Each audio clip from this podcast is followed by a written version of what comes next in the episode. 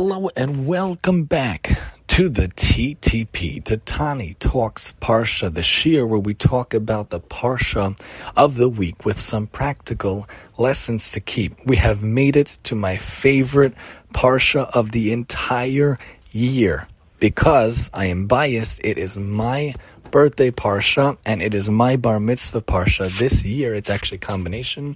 My English birthday falls at exactly this Shabbos with my bar mitzvah parsha on January 7th. They come together, so very exciting for me, at least especially. I happen to think this is the best parsha of the entire Torah, but I am very biased, obviously. So excited for that to come up this week for the birthday. And when we look at Parshas Vayechi, we don't have to look at just the first word, although we could learn from Yaakov what it really means to live. Vayechi, Yaakov lived in the land. He finally, finally got that tranquility that he so desperately craved.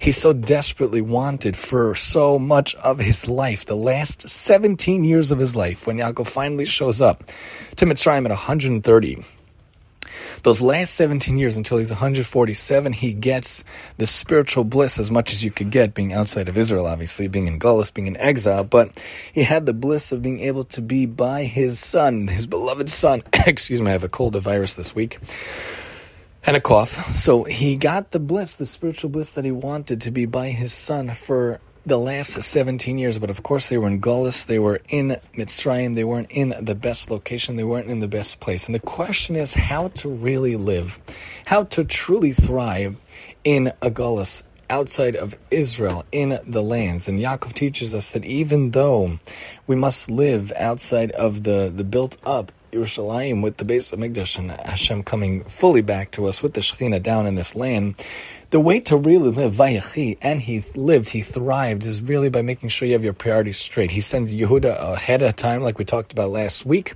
to set up the beis medrash, to set up the beis Knesset.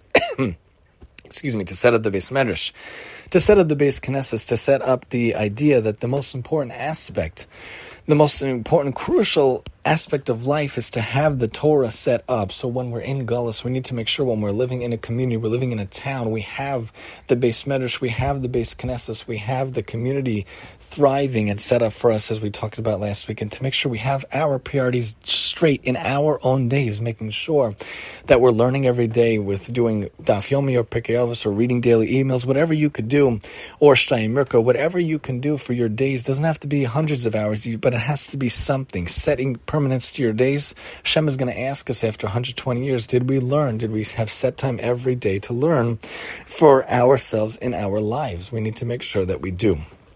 That's truly way to live, to have mitzvahs, chesed, and Torah to be your priority. Is there actual chesed that goes on in your house?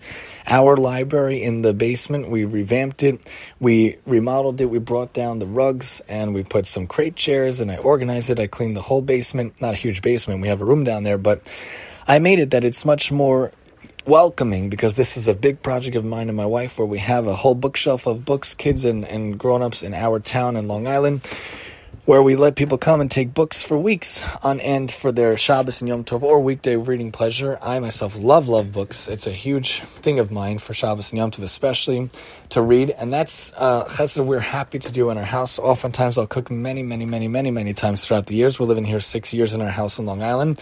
We've cooked for countless families, whether they had a child, Baruch Hashem, or God forbid, Lo Aleinu, they had loss or something else they're dealing with in their life. I'm happy. I'm happy to make food for them.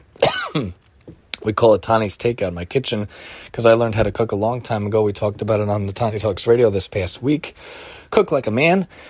On the job training, I learned I never grew up being allowed or involved in the kitchen at all. So it was on the job training. One day, my wife came home and she was spent, and her students were horrific, and I took over. And since then, 10 years ago, been able to be a much much better cook since then. So we call it Tani's Takeout, the kitchen, our from our house. We even have signs that uh, that talk about that. You know, established when we got married, 2013. It's going to be 10 years, God willing, Yimir Hashem, in a couple of months.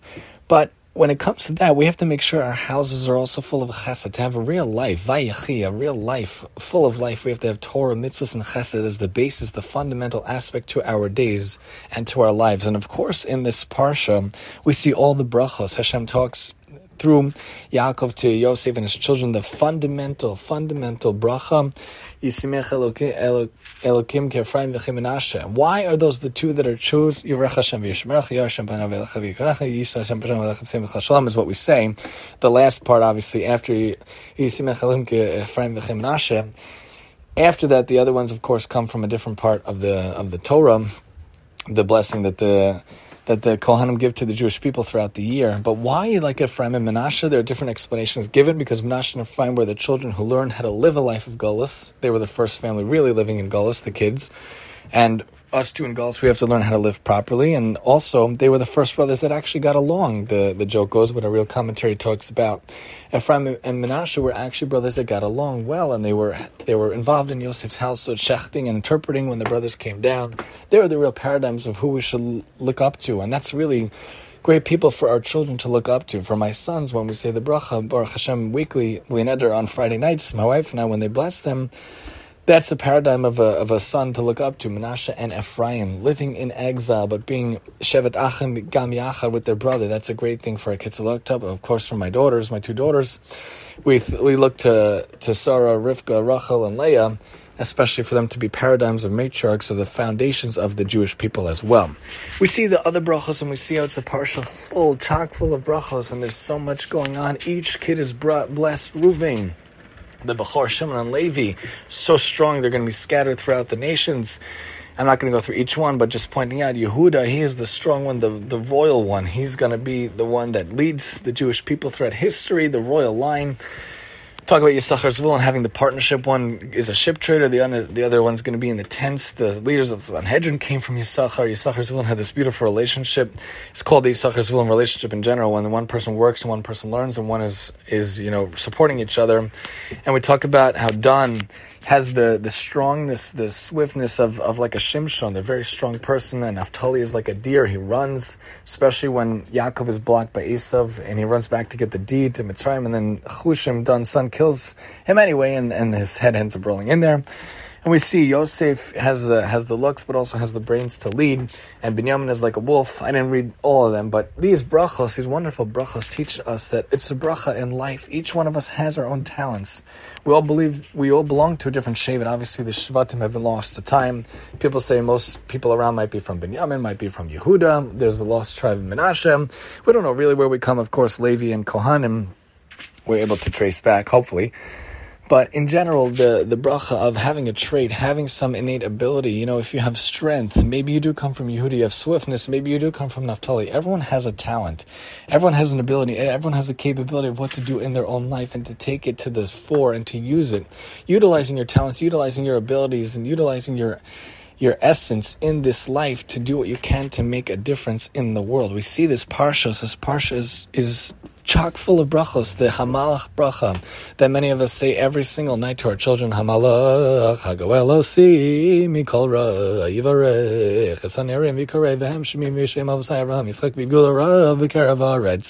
Literally at the end of the second aliyah, Hashem has the words written from Yaakov to Yosef. The, the, the Hashem who sent his angels to literally save me from every trouble should save you and protect you and should grow you to Avram Yitzchak and Yaakov and to really bring us. It's such a beautiful bracha that should be said every night. You know, people sing it to their kids at nighttime. Usually we say Shema and V'ahavta. Then usually we say Hamalach and then Meshem Hashem. And then I usually say good night to each kid.